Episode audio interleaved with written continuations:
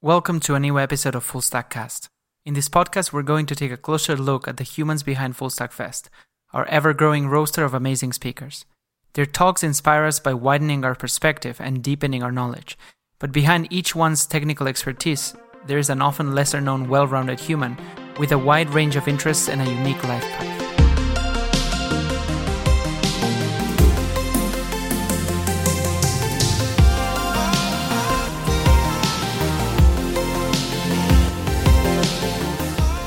Full Stack Fest is an inspiring conference about software. It's happening on the first week of September in Barcelona, and it's organized by CodeGram, who also produces this podcast. I'm your host, Chus, and today's guest is Brian Douglas. Brian is the host of the Jamstack Radio podcast, and he's currently developer advocate at GitHub, where he focuses on developer engagement by fostering a community for third-party API development. He used to work at Netlify, one of the most notorious players in the Jamstack space. Thank you for uh, for doing this, especially on the weekend. And it's probably quite late, right? Where, where are you based? Uh, I'm in here in uh, San Francisco, Oakland, California. Sorry that it took so so long to uh, schedule this this podcast, but I was really looking forward to it. So thank you for making it. Yeah. Especially because I'm I'm really curious about the Jamstack, and we've used it actually at our company, and but it's mostly like some colleagues that used it and just kind of shared, and they showed me, but I have no idea. So I I have a lot of questions that probably a lot of our audience will have, like what is this? Why why do we want it? Like this kind of thing. Yeah, sure. Yeah, I think we should start with uh, probably like what is the Jamstack? How would you define it to let, let's say a normal developer? Okay. Yeah. So I'll, I'll I can explain the Jamstack, and uh, basically it's a uh, uh, I guess its claim to fame is this uh, the Jam. It's uh, JavaScript APIs and markup. And what really it is like, I think a lot of people get caught up on like the word stack being part of the actual name and trying to figure out what this thing is. But essentially, it's just like another way to say front end.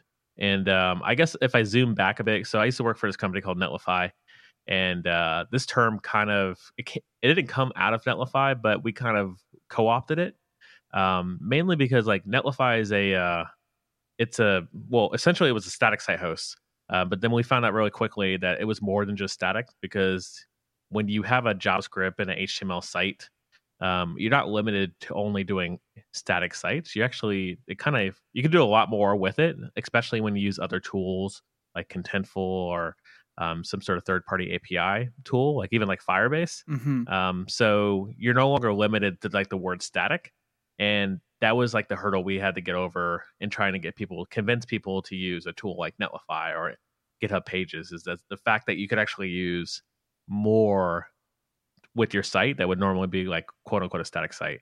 Um, so that's like that's like where jamstack came from and that's like what it means. And i think there's like a whole kind of movement built around this now or kind of kind of co-opting the the term itself. So like it's not just about front end it's now like people like Mongo who are like coming out with their it's like their Atlas product. Um, so it's actually the the hosted service for a Mongo lightweight interactions APIs.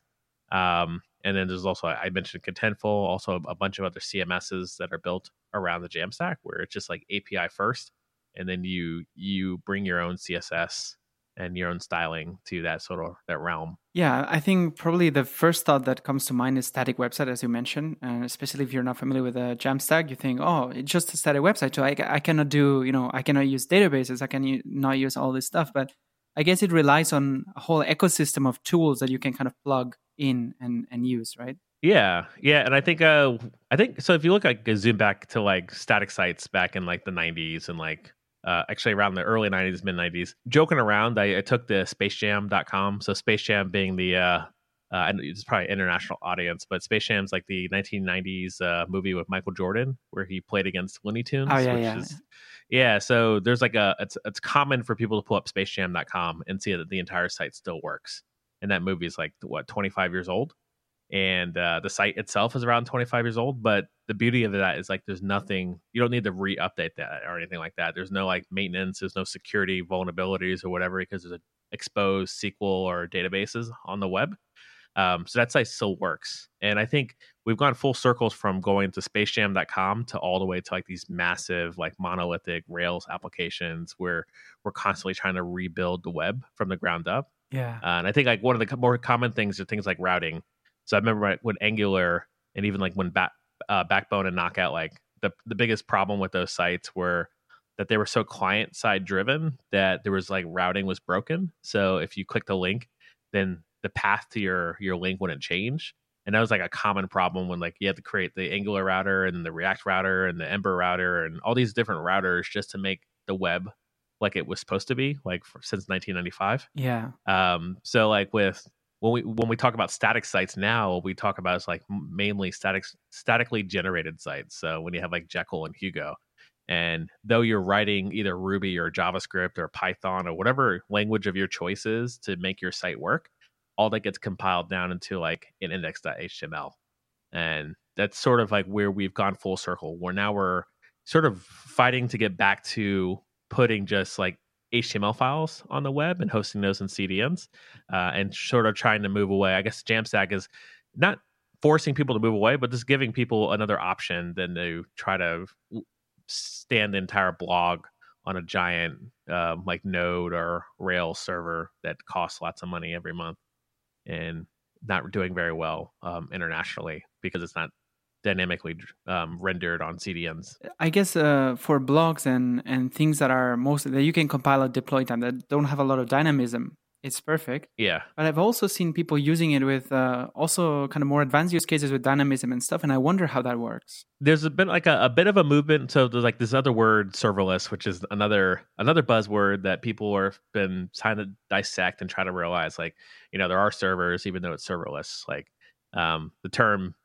when you talk about wireless networking, like there are definitely wires when we have wireless networking. So like with serverless, there are definitely servers. Just you don't see them. Yeah, yeah you don't see them. You don't have to worry about them, and you can run code um, wherever you want, whenever you want, and on like on demand. So d- the same dynamic aspect that you dynamically rendered like servers and hosted like large monolithic applications, you could actually sort of manipulate serverless to do what you'd want. So things that would that whenever you like do the the bundle or you bundle your site into a statically generated site, uh, you actually because the process of bundling your site down to index HTML through a generated site, either through a build tool or through a static site generator, uh, you could actually dynamically rebuild that site every time something happens. So imagine you have a form and you're you have a CRM tool and you might want to use Jamstack uh, to approach this problem. So every time you add a new user to your, I guess, quote unquote database, uh, whatever tool you might be using or database you might be using, mm-hmm. you can actually, every time you hit that save button, regenerate the entire site um, on demand. So, um, yeah, because I think what's, what's what's more expensive is having a site running on a server nonstop, waiting for interaction. Uh, but if there's something that doesn't need to have like real time feedback, then you can sort of like do some hand waving and just bundle that site down and compile it and then have your your database refresh um, more than likely pretty close to in- instantly depending on what you're using. That's a pretty that's uh, really flipping the problem in a way like thinking of every write you do to a deploy. Yeah. So it's like every t- time you write a new user you write any data you're just deploying on a website. Yeah. That's really that's really interesting and it's it's I mean, I guess it's possible to optimize to the point that it's fast enough, especially if it, it doesn't matter how fast it is or how, you know, not everyone needs to see the information. Yeah, there's some creative things you can do with caching too. There's a difference between caching a giant megabit site compared to giant uh, caching like kilobits um, of a site. So if you have like index.html, cache whatever is not changing, and then redeploy and re-render things and like sort of cache and validate your um, the things that need to be changed. And I, I didn't really go into detail too. So like the um, I was calling this like a serverless side rendering is what I was calling it. It was I don't know if that term has actually been picked up. I know um, the the folks at Prisma. Um, some of my conversation I had with them, they were co-opting the term and they were using. I'm not sure they actually went to market with their their um, pre-rendering service, um, which honestly their pre-rendering service is an open source project they use internally um, and they happen to open source. But essentially, what serverless side rendering is what I just explained before. So rather than constantly having a server that's server side rendering and keeping that up and up and running and, and caching for you on that server. Instead, you you leverage the cache, uh, but then you invalidate the cache whenever something actually changes or something actually needs to change. Uh, and you can use that with Lambda functions or serverless functions. Um, sometimes they're called um, anything like on AWS or Azure. Um, you can get some of that sort of serverless side rendering from. That is definitely a, quite a different paradigm than what, what we're used to.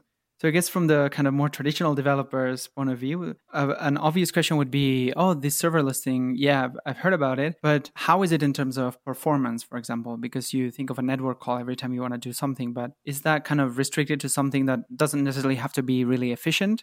So serverless functions, they do have limitations. Um, so like you you will have to because they're all on like let's just talk about lambda because that's what i have the most experience in so lambda they're all hosted on aws um, data centers around the world so then you have to think through how how many times you want to have that hosted other places based on how many people are going to be using your your product so you have to think about um, where you're actually hosting that now there are services um, i think like uh, some of the servers actually I don't think actually ship, but let me just like let me pick on Netlify um, since I know that pretty well. Mm-hmm. Like they take away the, they abstract away of you trying to pick out what CDN to use. They'll they'll do the work for you. So then you'll you'll just pay a little more or you'll you'll pay a little less or whatever it is based on how much work you want to do. Um, but you do need to think about that. There's also another issue of like uh, cold starts. So because these are on demand functions that get run, um, if you haven't hit this function in a while, sometimes there's a cold start. So when I say cold start, like literally, if people who are familiar with like things like Heroku, Heroku will, if you're on the free plan, your code will basically be cold, and then you'll have to like basically wake up your site for it to actually run. And they do this uh, on purpose to sort of um, justify having a free tier, but also not having people abuse it. Um, I think AWS is in the, the same sort of realm where they do have cold starts. Also, anything over five minutes of runtime, I believe they believe that's the limit. The last I heard, um, five minutes of runtime. So if you're doing anything sort of dynamically rendering things where you're scraping all data in your database and you just have to make sure that that time is computed within five minutes. Um, so that's another limitation. Like if you want to have some background jobs um, as part of your dynamically rendered Jamstack site, then you want to make sure that you can compute that in, in within the, the, a timely fashion. So I think a lot of the use cases that Jamstack really gets attached to are marketing sites, blogs, blogs, um, some lightweight like user ma- um, like managing uh, user accounts. Uh, what am I trying to say? Databases or CM, CRMs. Um, I think the a lot of people are sort of like pushing the limits with it because they like the idea of using the free tier of a lot of sites to ship a site really quickly. Um, but yeah, I'm sure there's going to be some things that probably aren't going to be Jamstack ready. I just haven't found those yet. I'm not sure if there's like a conversation that happen on Twitter or not. I'd love to hear those conversations and maybe people have attempted Jamstack and maybe have not uh, been successful.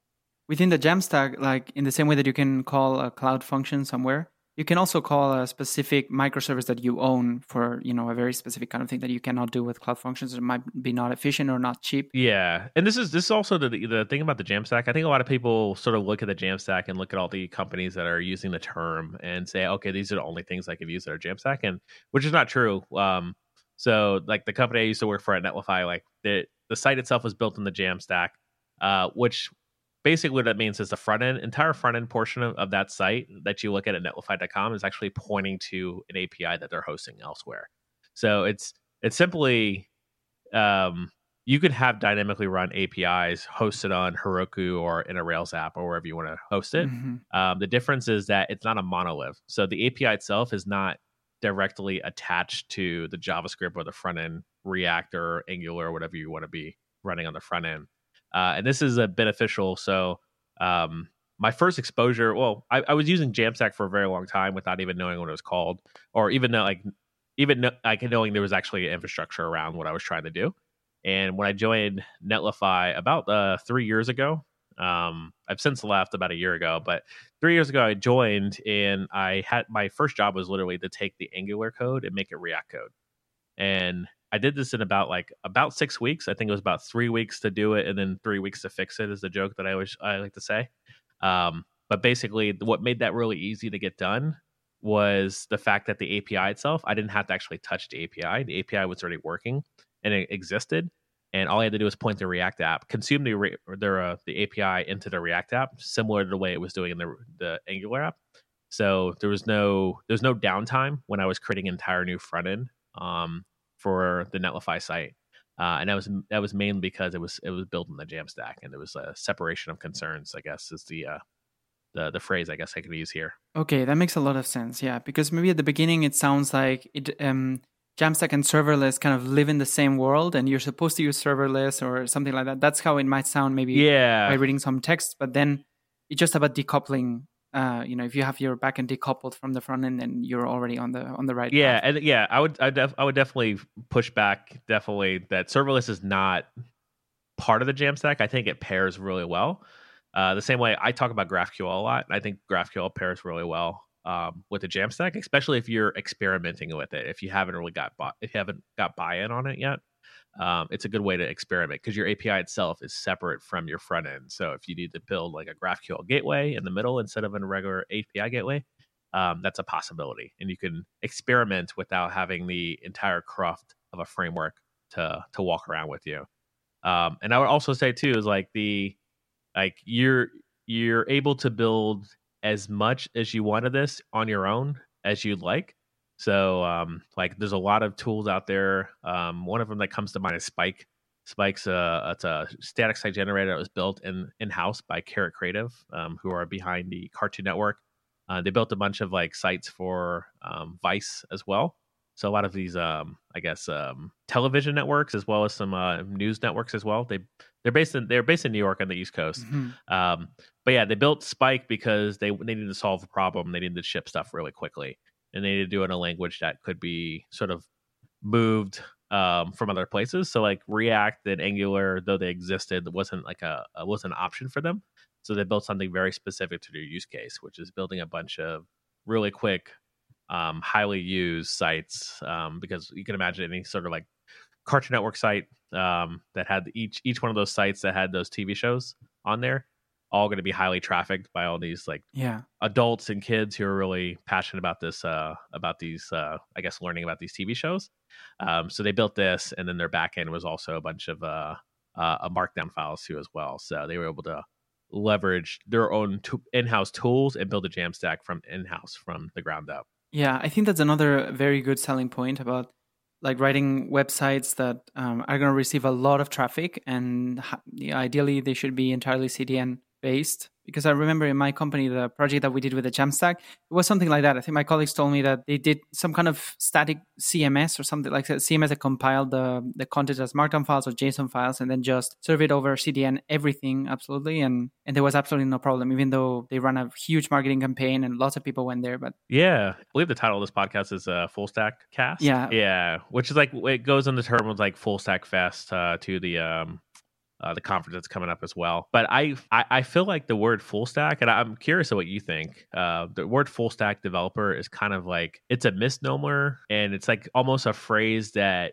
gets co-opted into like all these different types of developers. So I I come with the opinion of thinking that full stack is a term that is really changing in its meaning. So when you like really talk about full stack developers, you're really talking about someone who does really good backend code and can can connect uh, can probably connect to the front end um, because more than likely if you're a modern web company you're probably using a design system or using a, a bootstrap like type library where you're pulling css uh, from the shelf so no longer do you have to be like a css whiz or perhaps maybe you are the css whiz and you're great at animation but you know very little of the back end mm-hmm. but you're still a full stack developer so like the, the term full stack is getting squashed further and further closer to like maybe front end or back end.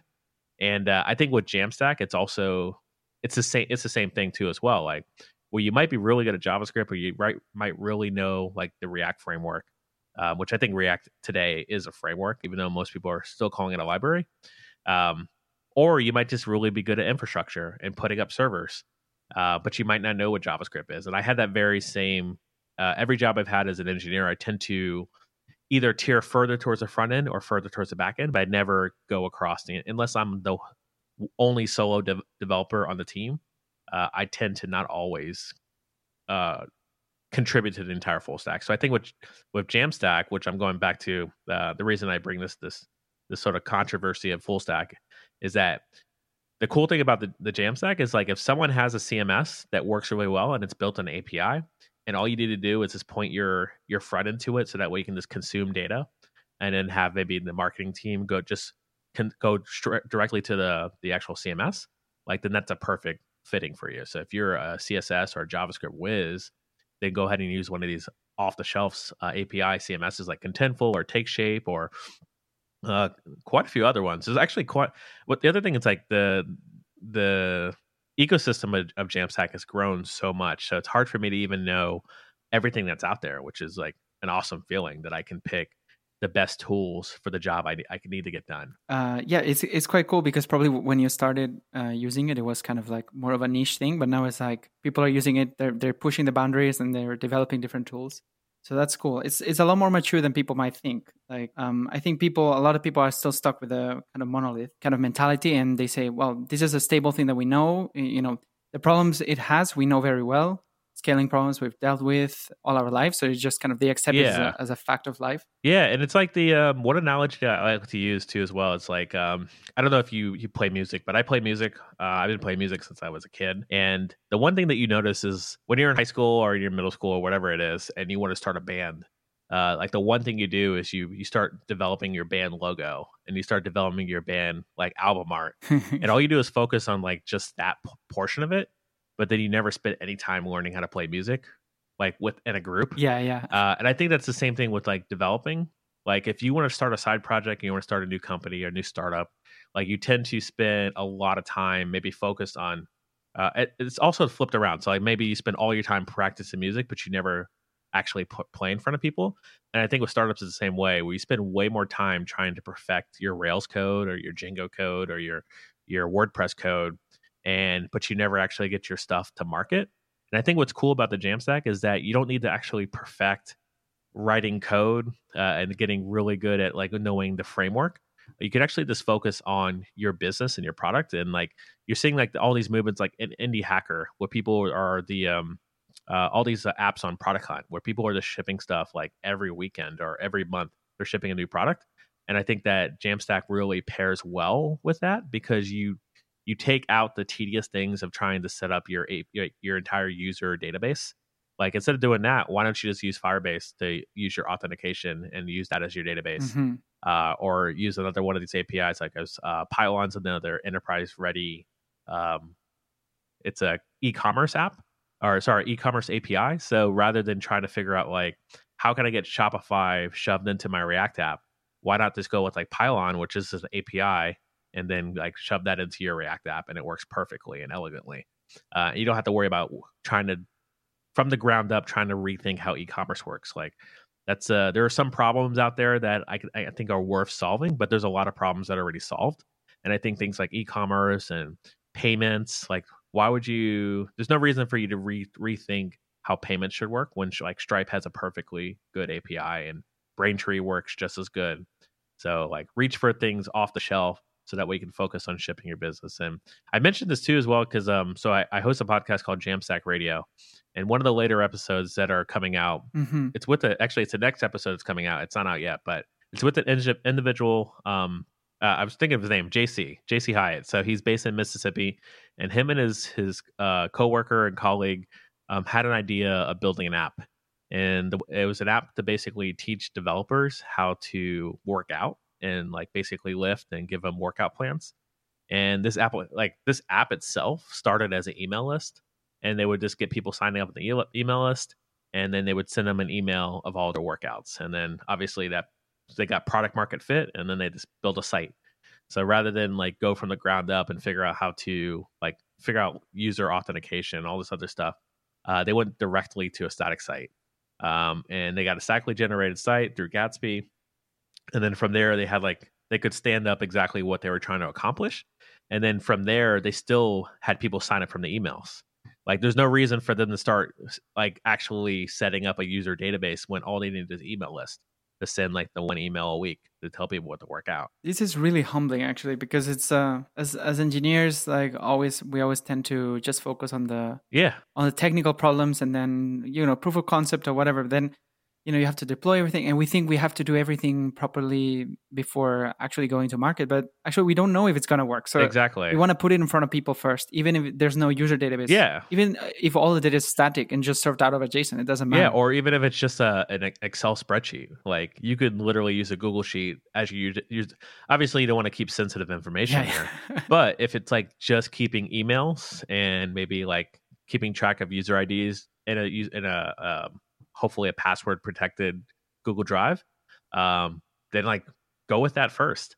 Uh, but make sure as you scale, like start getting security as like number one, and like start thinking of how to protect, you know, GD like you want to definitely keep compliant, but for the sake of just seeing if people will actually buy this product, like go with the email list and then slowly add in like the database and the CMS and all this other stuff. And um, I think that's why that's one of the reasons why WordPress is doing so well and why this is like the the I guess the de facto way of a quarter of the web um, going to that because a lot of people did not want to have to figure out how to do, you know, user signups and database and emails and you know just getting a site hosted somewhere. Like, why not just go to WordPress and do that? And I think that worked out really well. But I think after a while, people got little similar like the I was complaining about the Rails and the Django's and the large monolithic websites. Like WordPress is a it's a giant lift, and it takes a lot of work to keep that up to up to date and keep it secure.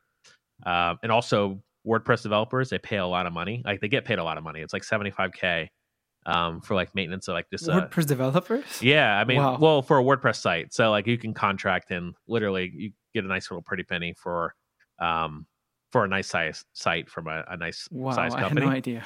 Yeah, I mean it's a it's a pretty profitable business, and like it's a it's a, a niche that I think if that's what you want to do, like you definitely make a lot of money from it. But I think the where the web's going and where like now we see all these indie sites going, like there's no reason to own all this stuff. I think even a better example is like if you look at the, the company Instagram, mm-hmm. yeah, I think it's like the the most popular example of or one of the earliest examples that I know that was publicly th- uh, talked about, where Instagram didn't actually leverage their own data centers and they didn't leverage their own like knowledge of infrastructure.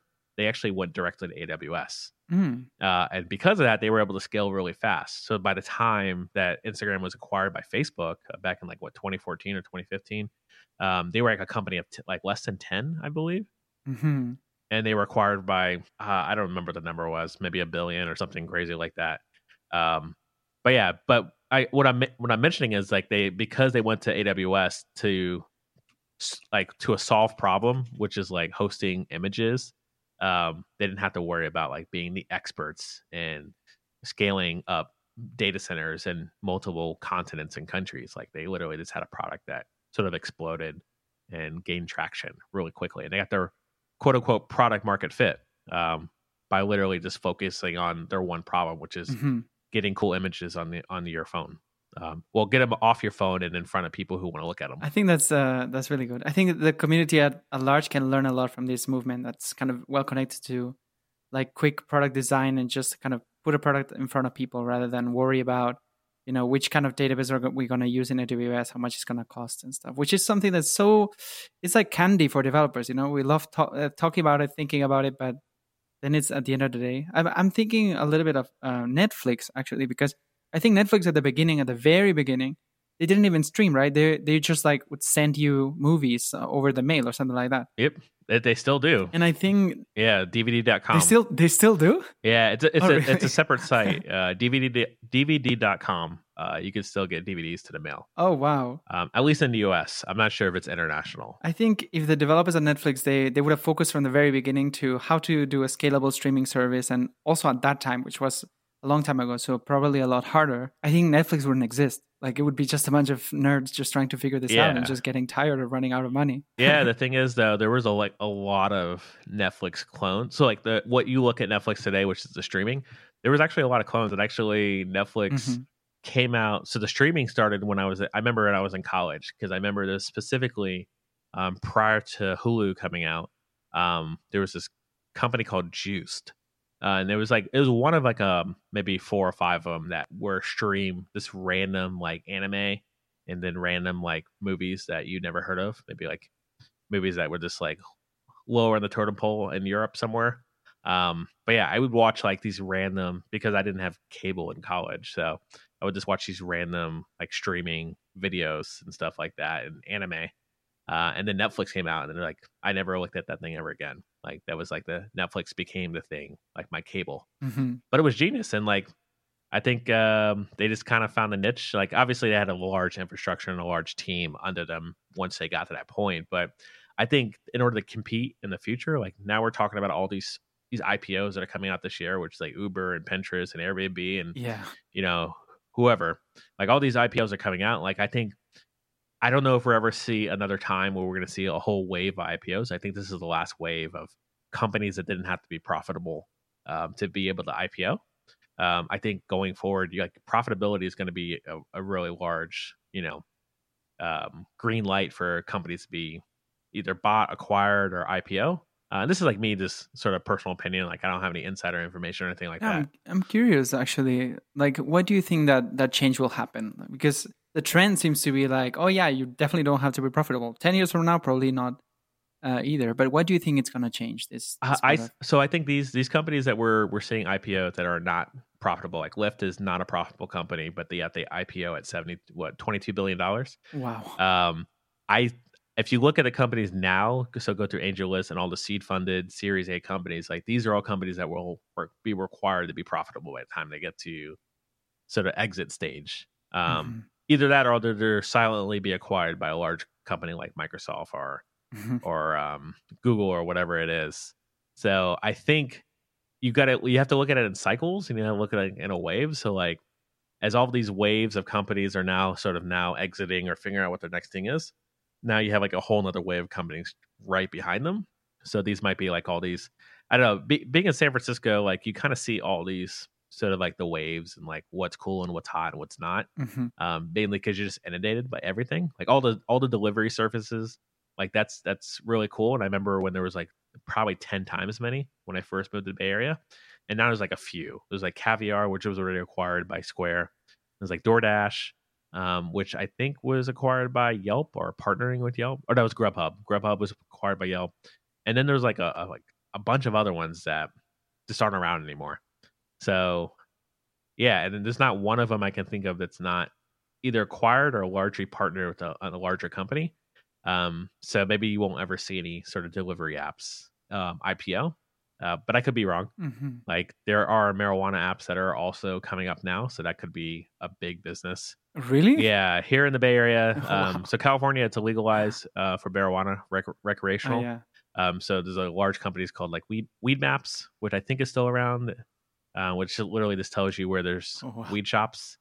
And then Eaze, which is like Uber for weed. So if you wanted to have it delivered to your door. So I think that's like the next wave of companies to now that more more states in the US are legalizing it. But I don't know. This is me just going off the rift and this speculating to be quite honest and and frank but yeah i, I think uh, i think companies will definitely have to be like a profitable business i think i see a lot more companies getting sales teams earlier on um, mainly because i have friends who are literally in sales and getting jobs at very at smaller companies i would have thought would have had sales that's just my thoughts but yeah tying that back in the jamstack like i think this is the perfect time if you have like a, a, a niche um, that you think you could solve within the Jamstack, like I think this this space is ripe for development and development tools. So um, I know this um, company I just uh, uh, I know of because I just came from Jamstack NYC. I spoke there uh, about Git, GitHub Actions. Mm-hmm. Um, so there's quite a few companies that are just up and coming and are solving a specific niche. A niche. So like for example, if you have a static site or you have a, a blog or a marketing site, like it's very common for you to, if you happen to be more tiered towards the back end and not really know how to do a lot of CSS, that you one grab from a template. Um, the problem is that most, if you do, if you grab from like a Bootstrap template or something like that, every site that does a Bootstrap template looks exactly yeah, the same. Yeah, kind of looks like. Uh... Yeah, you mean you look at my blog, and my blog's actually a template. So if you go to Brian Douglas on me, it's a template that I sort of I I messed around with a little bit to make it not look like it was a stock template, but it really is a stock template with a little effort. But there's a company called, uh, I believe it's called StackPath, um, and their goal is to basically, instead of you spend all your time uh, trying to figure out what template is like uh, like a Bootstrap template, and then like do what I did, and essentially just like pull out.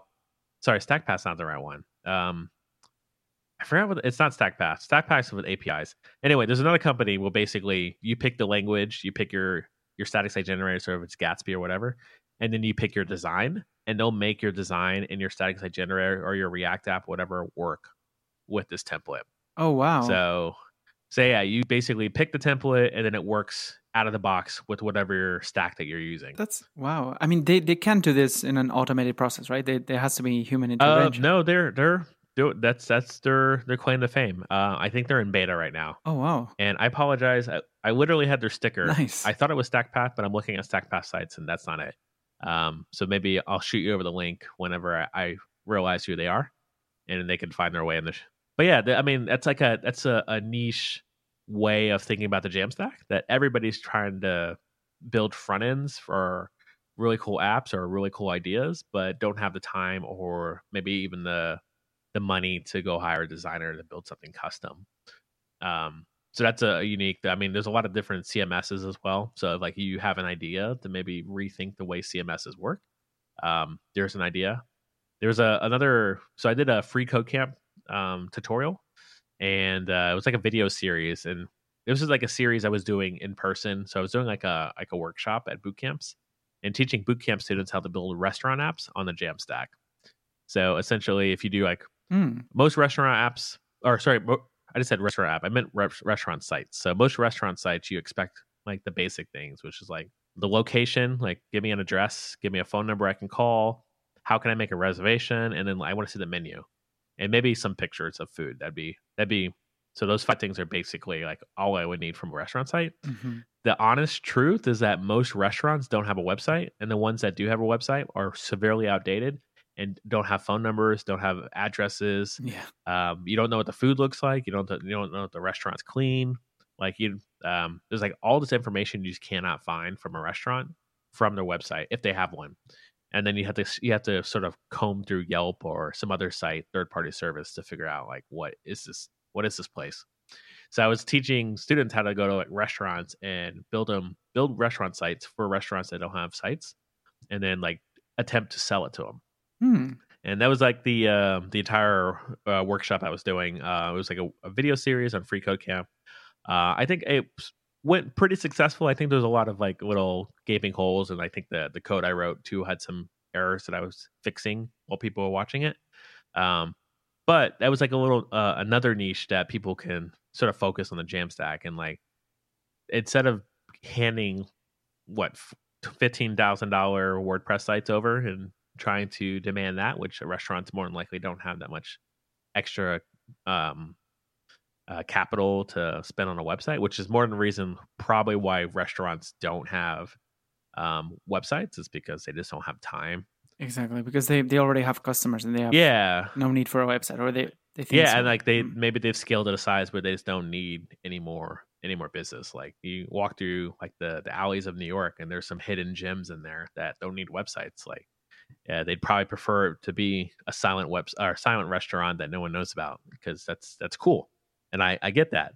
But if I want to, you know, go to the restaurant down the street from my house or just downstairs from me right now, like I have to search pretty heavily to figure out where what's the menu and if the menu's changing or if the owner changed or if it's still open or when does it open.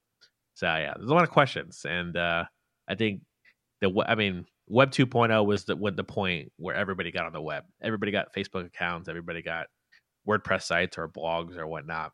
And I think now is a time where people sort of rethink uh, what they're doing. And I think and something we didn't really talk about too as well is the fact like we mentioned CDNs, but the fact that inherently by separating your concerns and separating stuff out of your your your front end portion of your website, your site inherently gets faster because there's not this big hefty crufty API or server sided rendered thing that you have to sort of tag along every time you want to host it somewhere on a CDN. Um, so naturally, if you're only talking about ki- like kilobits, then you can host this thing in like South Africa in a data center there, or in Mongolia or whatever it is that people want to look at your site on a 2G phone. So then you, this whole term about progressive web apps, like that is now a thing that is sort of built in by default. Like it's not something you have to focus on, but it's something that's built in the, by default. And then like we we also didn't talk about service workers or anything like that. But yeah, then that becomes trivial because like you already have JavaScript in your site. So if you just drop in a service worker in there, then you're even further ahead than most sites. Yeah, actually, I was going to ask you about progressive web apps, but you just brought it up um, because it kind of ties very naturally with it. Yeah. I see also one, one thing that I like is that it ties very well with the whole continuous integration, continuous deployment kind of philosophy in a way, right? There's a, a whole push for, you know, just deploy or like commit to Git, push, and then de- that's a deploy. Yeah, and I think that's um. I, I'm I, I I work for GitHub, so full disclosure, and like I am all for people pushing through Git. Um, but I think like it, it's it seems to be the norm. Like a lot of people who are working on the web, this is not true for a lot of other programmers, like on the gaming space. Like they're definitely in the per- perforce. But if you're talking about the web and then potentially also mobile, um, then Git's like pretty much where you're starting. So as long as you're using Git correctly, where you're actually pushing to some service and you have continuous integration built in, then you get consistency in your code. So like for like if you constantly are getting errors or whatever, like you're gonna write a test for that and then make sure that test is checked every single time you you push it up to to GitHub. Uh, and then with the the CI, you have consistency. So that way, if you have consistency in your build, then you have consistency in delivering, and that's where like things like Netlify or um, I think Zeit also has a, a, continuous integration or continuous deployment service as well built into the, the product. So you just consistently you don't have to worry about how I'm going to get the site live or who's going to do deployment or when do we do deployment. It's just you deploy all the time. Uh, and then that becomes that becomes a trivial part of like your workflow that you don't have to you don't have to focus on. And I, I think it's just a it's I think it's a sign of progress when we get to the point where now everybody's pushing like you're continuously delivering um, through through Git uh, and no longer worrying about how you're going to run your test or where you're running your test. Um, and then the cool part about that is consistency is then you can also when we're now focusing less on running tests and running deployments, then you can focus on like, okay, when someone's looking at this, how can we improve accessibility? How can you improve speed? How can you improve all these other aspects that we sort of got lost that got lost um, when we were worried about monolithic applications. Mm-hmm. Now we can really focus on that. So I, I really enjoy like seeing more and more focus on accessibility at conferences as well as progressive web apps because now we're we're making the web good for everybody, not just good for everybody in San Francisco or good in the US, but literally making the web accessible and available to everybody in the, in the entire world. And I think that I think now when we like I, I know like our current administration here uh, in the US is like less globally centric, but I honestly think like that's a I mean it's a step back in the where we're where we're moving as far as the US. And I, I speak for the US because I'm a I'm a US citizen but I, I feel like the world is getting way more global. Like the fact that I can have a coworker like in Amsterdam, and that's my closest coworker. Like that's that's amazing. Like the fact that we can talk, and you're you're actually in Korea right now. Like yeah, we're we're closer than we would have been ten years ago. Um, because now we can have a conversation over the internet um, and at different times of the day. Mm-hmm. So I think that as as long as we're we're thinking about that constantly, I think that's I'm not sure where that where we're going next. Like I I don't know if I put too much thought in that um about that, but I think uh things like the I don't know the blockchain space seems interesting. Like someone should probably figure that out. I don't think anybody has yet. Yeah, no, it's just for now it's just a buzzword to raise some capital, but hopefully in some time. yeah, I mean that's exactly yeah. But yeah, uh, one thing that I, I have been seeing as far as the blockchain is like there is there is an issue with payments. Like I can't go to Nigeria and say, "Hey, buy my buy my product or buy my cool app that I built," um, because they have to figure out how to like talk to banks and get that converted for you, and they have to use a third party service. Yeah, which is fine, but then then that means my service has to use whatever third party service um, that someone else is using. So, like for example, I had to make a payment to a uh, organization, and they were based in Macedonia um, so it was a nonprofit organization I, I believed in, but for me to actually pay them, I had to use a third party service I'd never heard of. So then that third party service, which like looks like PayPal but it isn't. That's that's a really big problem. If it looks like PayPal but it isn't. yeah, so I had to put my trust into this product I've never heard of because I don't live in Eastern Europe. Oh. So then there's like this this whole question. So like despite the fact that like payments work in Nigeria and all over Africa, and I just have to trust those services that that's working for them. I think blockchain, or rather, not even blockchain, like the cryptocurrency space has an opportunity to sort of solve that problem. I don't think any of them have yet, uh, but to solve that problem of trust uh, of payments across borders. Um, but yeah, I yeah, so yeah, going back to the progressive web app thing, I think because we're the web is global and it's more globally centric, then I think that that a lot of people inherently are putting their trust in things on the web. Uh, I think it only makes sense to make sure that our stuff works across borders and across continents. Yeah, I, my hope as well is that with all this that we've been talking about, I think it, it all points to the fact that developing websites that are fast and work is to get cheaper and cheaper. There's less things to worry about. There's more that you can leverage from third party services. And if it gets so cheap that you can just prototype something in like a weekend and launch it and stuff, then I think it's probably a good thing because um, maybe some developers still think, you know, oh, this is a really serious craft. You know, you have to trust it to a craftsman and, you know, it has to take three months to build and then lots of testing and stuff. But then this kind of goes against uh, progress in or some idea of progress at least. Yeah. And then I, I going back to that Instagram example, like the fact that uh, I cite them as like one of the first that I realized and noticed, uh, at least in the history of me being on the web and in, in uh, technology or a developer. Um, but the fact that they use AWS as their infrastructure, it it spurred another like wave. So we were talking about waves earlier of companies as the IPO, like this wave of companies that are leveraging uh, tools. Actually, I want to say that this wave of companies that are going IPO, I don't know if they're actually leveraging their own data centers. And I think a major, I would, I'd be surprised if a majority of them weren't using another third party cloud solution. Yeah. Yeah. So I think that's like the being able to leverage other tools that have already solved a problem for you. Um, it just, it speaks more to like, yes, now we can solve on these, we can solve these better problems and solve these new problems. Um, so yeah, the web is exciting, and I think this this world is exciting. Just to be a little bit of devil's advocate, just if you had to, um, if someone came to you and was like, oh, I want to use the Jamstack and make a progressive web app and stuff, is there a specific use case that can you can think of that you would advise against using the Jamstack? Like maybe it's not the right time. Just what can't we do with with it, in your opinion? You know, I'm trying to think of an example. So, like something that you would need a logged in version for it to work. So, like authentication works with the Jamstack. I think that's that's that's solved too with like things like Auth0. Uh, but I think I don't know if I'd actually. I guess I would think like GitHub, but then that's not really limited by the Jamstack. So I, I don't know. I guess I can't really think of a, a good example.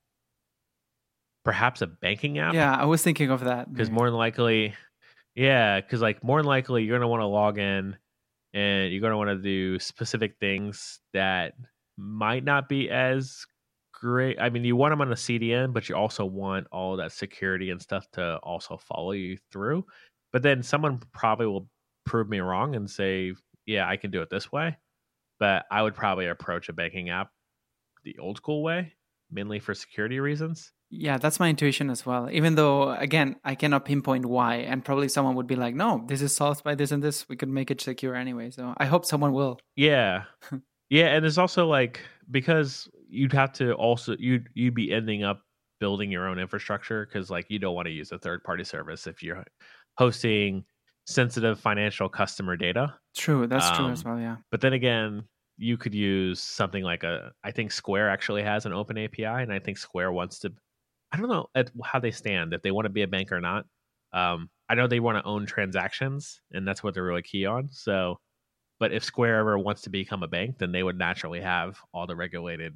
It's like and with the healthcare in the U.S. they call it HIPAA, but like the with finance it's like FINRA maybe. Uh, I'm not sure.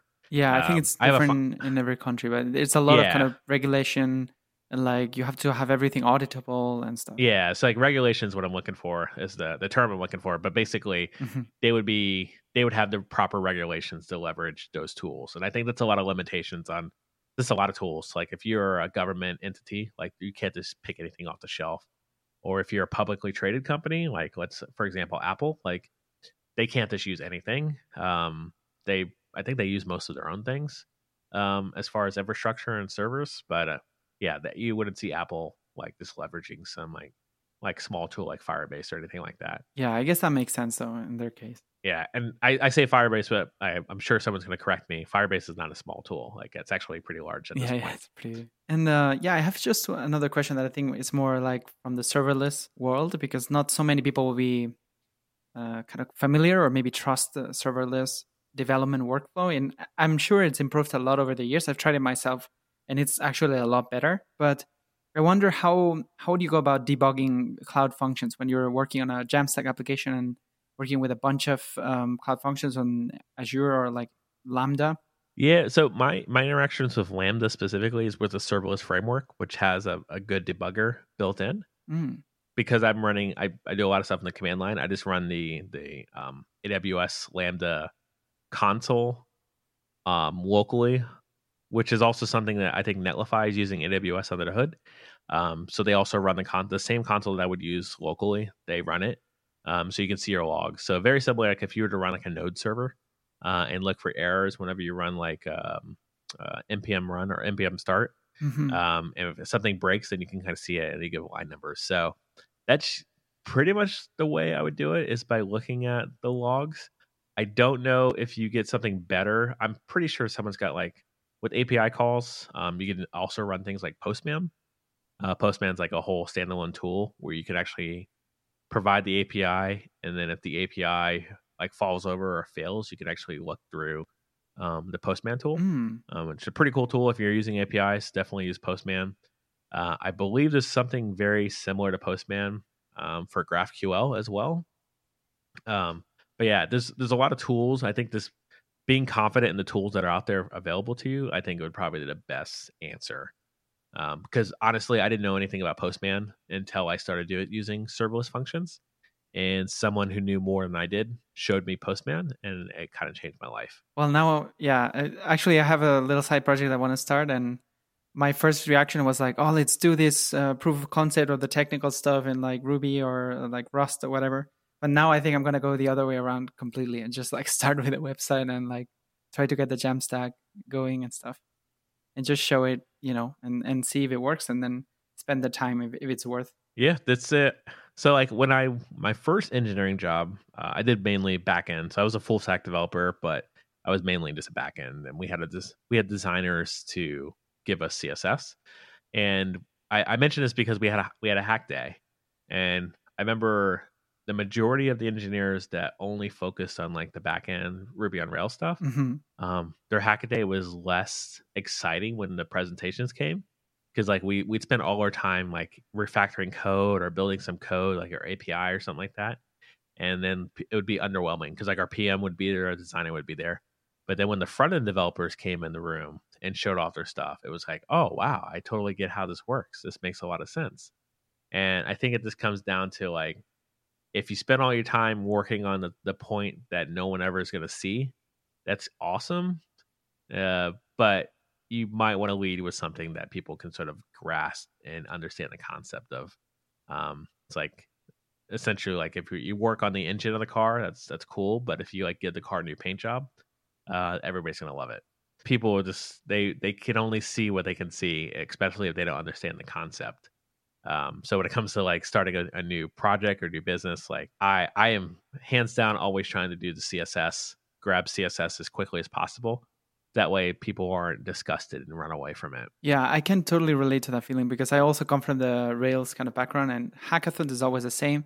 You spend all the time doing migrations, data modeling, blah, blah, blah, all this stuff. And then at the end of the day, there's very little to show. And for you as well, the motivation kind of, you feel there's so much more to do to actually get it into a working thing. And I think the opposite, if you go the opposite way, and kind of to paraphrase, I don't know if it was Rich Hickey who said, who said like, the data is the API.